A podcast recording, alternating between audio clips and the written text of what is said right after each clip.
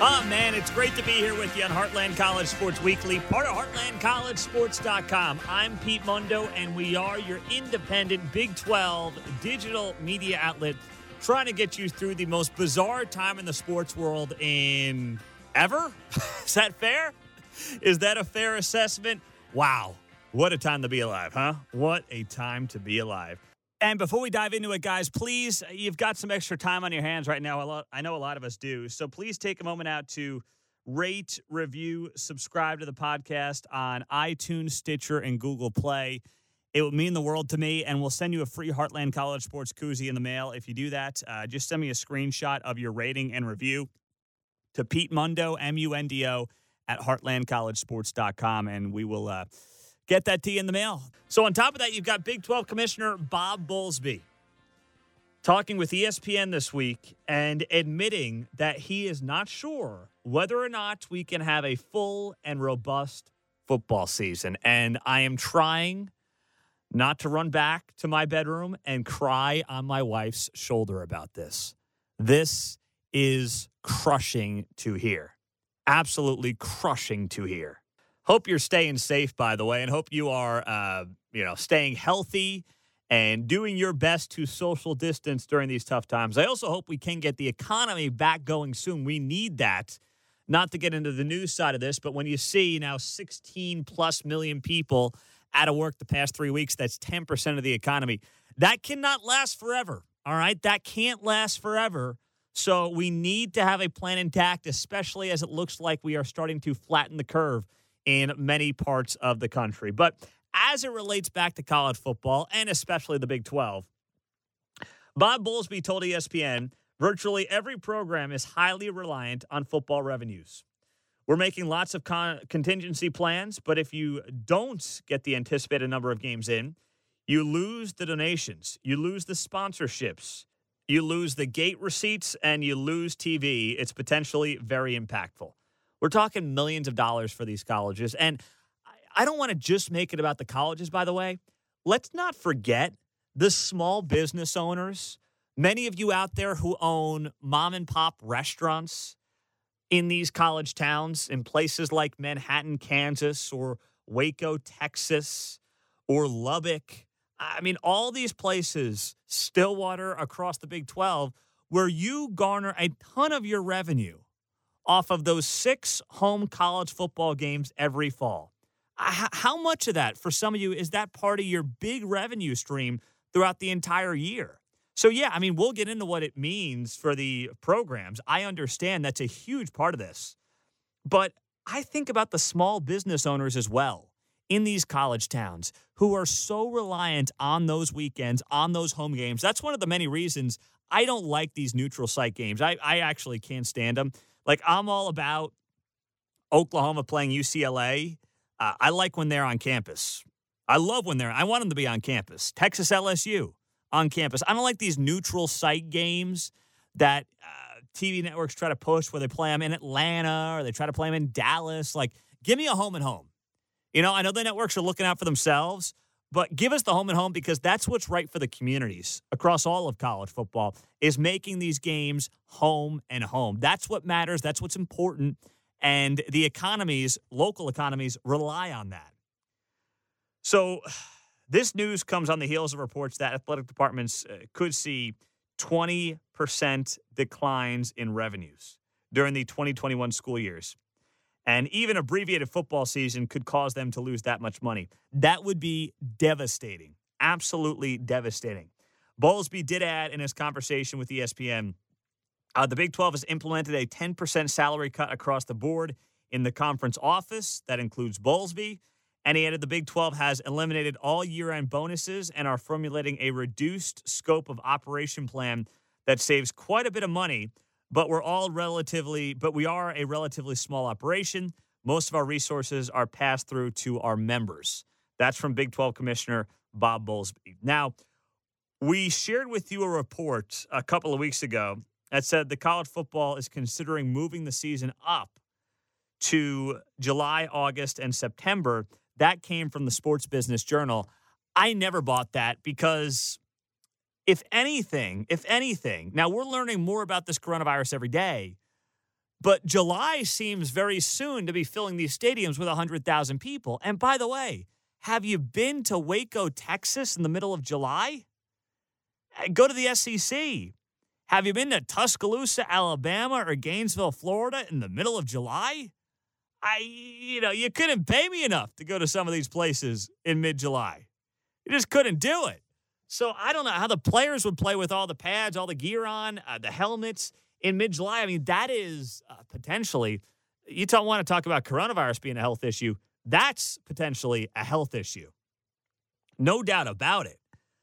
But this quote from Bob Bowlsby to ESPN that is up on our site here at heartlandcollegesports.com, that is one of those things that Bowlsby is saying out loud what nobody wants to right now.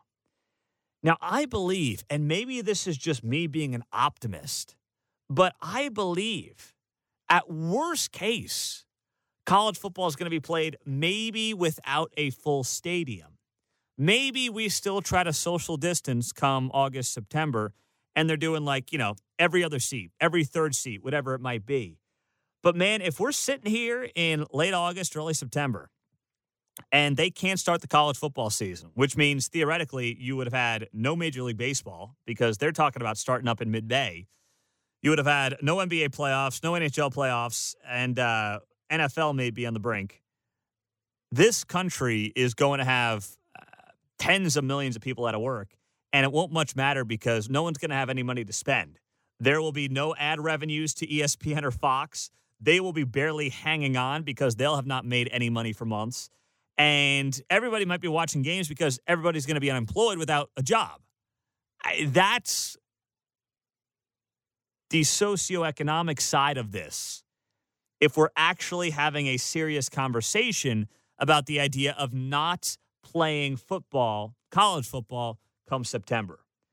And that's why I'm optimistic that, especially as the numbers start to flatten across the country, that we will be out of this sooner rather than later. And if we're at the point where we can't play college football in September, this country is going to have much bigger problems than college football. This podcast, I'll be like, hey, guys, I'm sitting here in Kansas City on the corner of Broadway and 10th Avenue. I've got a cup out. I've got a daughter at home. I'm homeless. Can you help me out here with a couple of things? I mean, that's what this would be about. That's where I would be if we're sitting here come September, and there's no football because the entire economy will be destroyed at that point if they're still in these stay-at-home orders for the next 4.5 months. We can't handle it. We've lost 16 million jobs the past 3 weeks. It's just not sustainable. And that's why when Kirk Herbstreit went on a podcast with The Athletic, and he was like, I think college football's up in the air. And you had Gene Taylor, the athletic director from Kansas State, smack him around a little bit. I love that. I love it because Bob Bowlsby should be preparing for a worst-case scenario, but if we actually end up having to use it, I mean, it's game over. It's game over, and there are going to be much bigger problems in this world than whether or not college football is being played. But, yeah, if you missed this last week, Gene Taylor was frustrated with Kirk Herbstreit, saying he'd be shocked to see college football played this fall, saying, quote, I appreciate Kirk becoming a medical doctor and telling us what we should or shouldn't do. I'm not ready to go there yet. Bravo, Gene Taylor. That was a fantastic line. But you see stuff like this from Bob Bowlsby, and it does start to scare you here. It does start to scare you. I mean, I'm just thinking about media days, man. I mean, that's one of my favorite couple of days of the year. Big 12 media days, go down to Dallas. Last year it was at the AT&T Stadium. 2 years prior it was at the Star in Frisco. And you got the hype around the coaches. You got the players. And there's a lot of excitement there. A lot of excitement. And to think that is probably, I hate to say it at this point, 50-50 at best. And to think that now Bob Bowlsby is actually saying out loud that college football might not be played, man, I'm trying to pinch myself to make sure this is still real life, and it is. But I want to thank each and every one of you, our listeners, our readers, our subscribers, for sticking with us. I mean, we're going to give you as much content as we possibly can on the website, and the podcast and the radio show is going to continue every week. So we're not going anywhere, despite the fact that we do have this national pandemic we are dealing with. So we appreciate you hanging with us. Your support right now during these times means even more to me and to us than it normally does.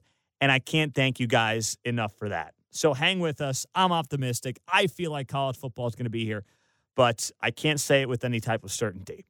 Coming up, which Big 12 coach might find himself in the hot seat? We'll get to it next on Heartland College Sports Weekly, part of heartlandcollegesports.com.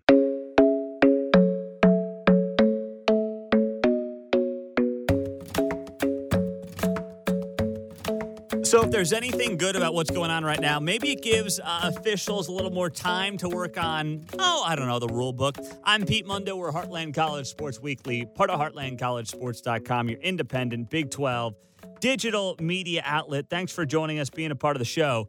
So you've got a situation right now where the NCAA coordinator of officials says that yes, and don't all rejoice at once, but we are going to potentially put, I don't want to jinx it, I don't want to go too far here, but we are potentially going to find a situation where we are going to cut down on the faking of injuries in 2020. Yes, Steve Shaw told ESPN, coaches, officials, administrators discussed the act of faking injuries during the competition committee's meeting at the NCAA headquarters in Indianapolis a few weeks back. And while the discussion did not result in a new rule, it did result in a stern warning to coaches to ensure that players won't fake as many injuries moving forward. Here's where Shaw's mistaken. Unless you get a rule, nothing's going to change. What does a stern warning mean?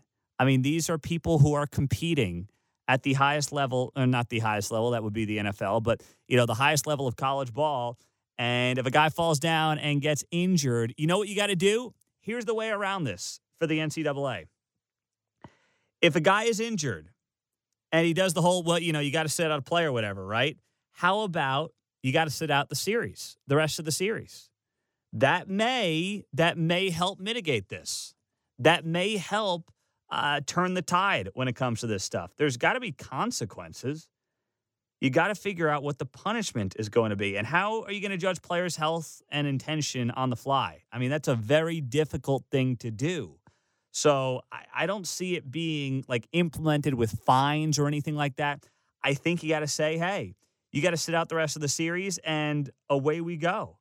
And then see what comes out of it from there. But I don't see what else you could possibly do in terms of judging how injured somebody is in that moment when they're on the sidelines, you know, holding a knee, holding a calf, or whatever it might be. I mean, that seems like a very difficult thing to implement, and I don't see how it gets done. So I don't have great hope for this, but I'm optimistic about it. I believe it's something that at least should be part of the conversation moving forward. All right, coaches that are facing the most pressure in 2020. CBS Sports, Barrett Sallee put this together at CBS Sports, and here's who his list included. And this is not the Big 12, this is all of college football. Clay Helton at USC, no-brainer. Jim Harbaugh at Michigan, no-brainer. Chip Kelly, UCLA, he's only 2 years in, but, man, it's been a bad 2 years, 7-17. Will Muschamp, South Carolina, has not been great at all. Kevin Sumlin, Arizona, another overrated hire who did okay with Johnny Manziel and nothing since. Gus Malzahn, Auburn. I mean, Malzahn's always feeling some heat. Scott Frost at Nebraska. He's gone 3-6 in the Big Ten each of his first two seasons. Last year, a lot of people thought that they may make some noise in the Big Ten West. He's not going to be fired if he struggles, but if they don't get to a bowl game, I think some noise might pick up at Nebraska. Here's the deal for Nebraska, and I've said this for years now, should have never left the Big 12 Conference. Should have never left the Big 12 Conference. That was so dumb of Nebraska. Now, they'll say it's not, because they'll sit there and they'll say, well, we're in the Big Ten academically. It's better. It's higher end. It's the Big Ten, yada, yada, yada. Okay, well, nobody cares. Sorry, not a huge deal. I mean, maybe it does to your academic side of the institution, But I'll tell you right now, I mean, Nebraska in the Big 12, had it not lost the pipeline to Texas and was competing for Big 12 titles, I think would be in a better place academically as well. That's just my hunch. That's just my gut telling me that. There's no way to prove it. But I'm telling you, national football relevancy does help your academics, believe it or not. Does. And Nebraska football has been irrelevant now for, can we say a decade? Are we approaching that point? We're approaching a decade if we're not there already. I mean, certainly half a decade, right? You can absolutely make that argument pretty easily. So that's where we are right now. But in the Big 12, who is on the list? Coaches with the most approved this year from CBS Sports. Feeling the most pressure. Tom Herman, Texas. Now, here's what Barrett Sallee writes about Tom Herman. Barring a 3-9 disaster, it's unlikely that Herman will be fired if the Longhorns fail to contend in 2020. With that said, they'll have to prove that they are truly back in order for Herman to avoid Texas power brokers eyeing him up like Bevo. He'll have a senior quarterback and dual threat weapon Sam Ehlinger, plus a door that's wide open thanks to a Big 12 stalwart Oklahoma breaking in a young quarterback. Herman was hired to bring Texas back to the glory days it enjoyed in the latter half of the 2000s. 3 seasons in, that looks as far away as it was during year one in 2017. I don't think it looks that far away for Texas. I mean, if you're saying, okay, and who's got the best shot of making the Big 12 championship game, you'd have 3 teams, clear 3 teams. OU, Oklahoma State, Texas. You want to say OU, Texas, Oklahoma State, you can make the argument there. But I think they got to make a Big 12 title game for Herman to not feel heat. I don't think he has to make a college football playoff. I don't think he's got to win the Big 12, but he's got to be playing in Dallas in early December, assuming the college football season doesn't get royally screwed up. He's got to be playing in that Big 12 title game. But here's what saves him. And I think this saves a lot of coaches this year, believe it or not. What saves a lot of coaches, football and basketball, and all levels for that matter, is this coronavirus, is the fact that budgets are strained, donations are down. Now, you might say, well, you know, the major power brokers at Texas, they still got money. Yeah, but are they going to pay tens of millions of dollars in buyouts? Are they going to do it? I don't think they are, or I don't think they're going to be as likely to pull the trigger. Is that fair? I think it is. I think it's absolutely fair, and I think that applies to Tom Herman. I think you saw that with Shaka Smart. Who knows what would have happened with Shaka Smart? Guy had a $10 million buyout, and you know what? Big 12 tournament gets canceled on Thursday right before the Longhorns are about to play Texas Tech, and boom, away we go. So I think absolutely, Tom Herman, in a weird way, gets helped by the coronavirus drama. And I think all coaches get helped by it because it's not as easy to just pay the buyout and go to the next guy because money's going to be tight. Regardless, money's going to be tight. They missed out on all of that NCAA tournament money for the athletic department. So that's a decision that becomes a little bit more difficult at all of these universities, including the Blue Bloods. Can't overlook it. Now, if Herman goes 3-9, I mean, that's a disaster. I see no way that happens, but I'm just saying – I think anything outside of the Big 12 championship game appearance is a disappointment this year. When you've got the best quarterback that you've had as a senior in Sam Ehlinger, best quarterback you've had since Colt McCoy over a decade ago as a senior, and we're not even saying you got to win the conference. You got to get to the game. You got to get to the game if you're Tom Herman. And the pressure's also going to be, and it's not going to be on Mike Gundy, but I'm just saying, Gundy's got to be like, I've got Tylan Wallace back, I've got Chuba Hubbard back, and yeah, I've got a younger quarterback. Then I've got basically my whole defense back, 10 of 11 guys. I mean, Gundy's going to be like, this is the year. I don't know if it's, you know, Brandon Weeden, Justin Blackman, year 2 type of pressure or type of expectations, but he's got to be saying to himself, geez, this is the year. And maybe OU doesn't do it. I mean, OU's clearly got the best talent in the Big 12, top to bottom. They do, but they're breaking in that young quarterback. You know, they for the first time, Lincoln Riley's not sitting there with a transfer who's been through the fire and is ready to roll and ready to get this team to a college football playoff. He has had that the past 3 years with Kyler Murray, with Jalen Hurts, and with Baker Mayfield. That is not the case this year. Spencer Rattler's a five-star stud, but he hasn't played since high school. I mean, he played a couple of snaps last year, but for the most part, has not played since high school. That's totally different. So maybe this is the year that OU is out of the picture. And I don't mean they're going to go 6-6, but maybe it's a Texas. Maybe it's an Oklahoma State.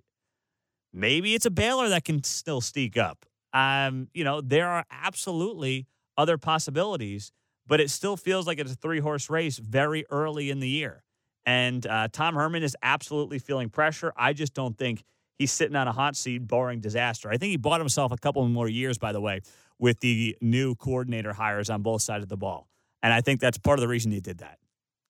Then that's part of the reason that he did that, to get himself a little bit more time, at least two more seasons. Pete Mundo on Heartland College Sports Weekly, part of heartlandcollegesports.com. Great to have you here and joining us as part of the show. How about Mike Gundy causing some controversy? We'll get to that next.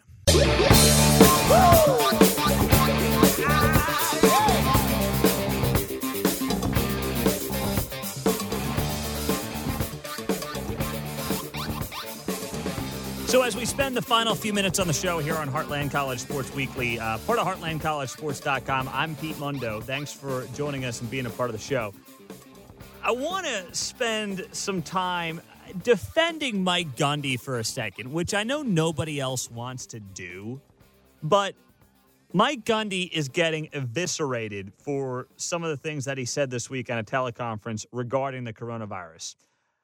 He hopped on a conference call this week, and he talked to some reporters, and he said, quote, "We have to have a plan, and the plan right now is for them to start, meaning his players, on May 1st. It might get backed up 2 weeks. I don't know. I can't make that call, but if it does, we'll start with the employees of this company, the ones that come in this building. Then we'll bring the players in, and slowly but surely, we'll test them all in." Okay, I mean, there's nothing wrong with having a plan, by the way. And we should have a plan. As I noted earlier in the show, whether it's for the broader economy at the federal and statewide level, or if it's for a company. And Oklahoma State football, you can say, and Oklahoma State athletics is basically its own company. There's nothing wrong with having a plan. Gundy went on to say, we get people that get the flu during the season. We quarantine them. We treat them. We make sure they're healthy, and we bring them back. It would be the same thing here, but at some point we've got to go back to work. We've got to get these guys back in here. Well, I mean, there are differences between what Mike Gundy is saying and some of the realities of the flu. This coronavirus is 2.5 to 3 times as contagious as the flu. It obviously spreads faster. The death rate is 10 times-ish the flu. Now, if you're a young, healthy, 19, 20-year-old college athlete, I mean, you've got a minuscule chance. I mean, you might not even know that you have it, because we're learning that this has a far greater effect on people who are older and who have, underlying health conditions than it does younger people. I'm a millennial. I am in my early 30s. I'm, doing my part in social distancing because I could be a carrier and not really know it, because I might get it for a hot minute and not realize I have it. I don't want to pass it on to somebody else, whether it's a coworker, a friend, a family member who might be older or have some underlying health condition. So I don't want to do that for that reason. So that's where Mike Gundy, I think, is off base, but he's not wrong in saying, hey, we got to have a plan here. But where he is wrong in saying is that this is just like the flu, because it's technically not. And unless you haven't watched any news or haven't read any news in the past month or so, you would know that. But Gundy was not done there. He went on to say, quote, "This goes back to the NCAA, the presidents of the universities, the conference commissioners, the athletic directors, all need to be meeting right now, and we need to start coming up with answers. In my opinion, if we must bring our players back, test them. They're in good shape. They're 18, 19, 20, 21, 22 years old and healthy. A lot of them can fight it off with their natural body, their antibodies, and build it up. They have those, and they are then asymptomatic. If that's true, then we sequester them. And people say that that's crazy. No, it's not crazy, because we need to continue to budget and run money through the state of Oklahoma." The end part of that for Gundy is a bad look. because we know the players aren't paid, and it makes it look like, you know, unpaid labor to make money for the state. Not ideal. Not ideal at all. But where I'm going to defend Gundy is this notion that everybody that's written something about this story has been like, how could Mike Gundy say that? He is so insensitive. It was the worst thing to ever be said. Worst thing in the world.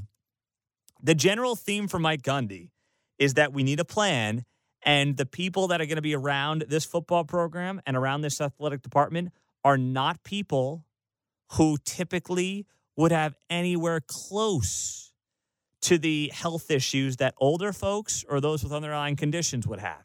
And he is right about that. We know that to be factually true.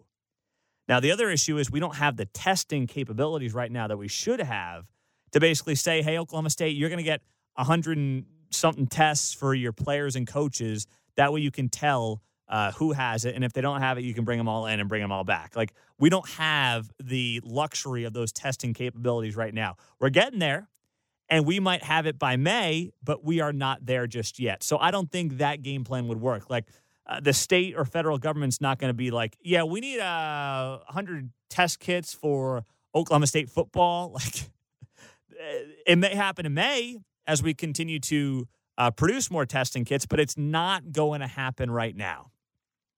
And I think Mike Gundy has to understand it. But he's not bringing up unreasonable points. And the fans who saw these quotes and are like, Mike Gundy obviously watches Fox News and supports Donald Trump based on those comments, and I'm not going to root for Mike Gundy ever again, and I'm not going to root for the Cowboys. Great, don't buy the season tickets. And when they finish second in the Big 12 and are playing for a Big 12 championship down in Dallas and you can't get a seat, don't complain because you put your politics ahead of sports. Like, I don't care what my sports figures or my musicians care about politics. I prefer they not voice them publicly because sports and music theoretically should be a place we can get away from politics. But if they do, would I not root for a team or a player or a coach, or would I not go to a concert of somebody that I disagree with a lot politically? I would not let that impact me. That's just me, though. Maybe I'm alone. I love Bruce Springsteen. You know, don't necessarily love all the politics. But I don't let that get in the way. I don't think anybody should. You know, I mean, Gundy's entitled to an opinion. There was some things he said that I agree with the sentiments of. There are other things he said that just factually were not accurate. But the evisceration of Mike Gundy the last few days, fairly predictable, by the way. I'll leave it at that. Fairly predictable as well. I'm Pete Mundo. We're Heartland College Sports Weekly, part of heartlandcollegesports.com. You guys stay safe. Be well, and we'll be back next week. So please join us each and every week. Leave that rating, review, subscribe. Would mean the world to me. And guess what? We'll send you a free koozie if you do it. Heartland College Sports koozie in the mail. Send me a screenshot of your rating and review to Pete Mundo, MUNDO, at heartlandcollegesports.com. Thanks so much, guys. We'll talk to you soon.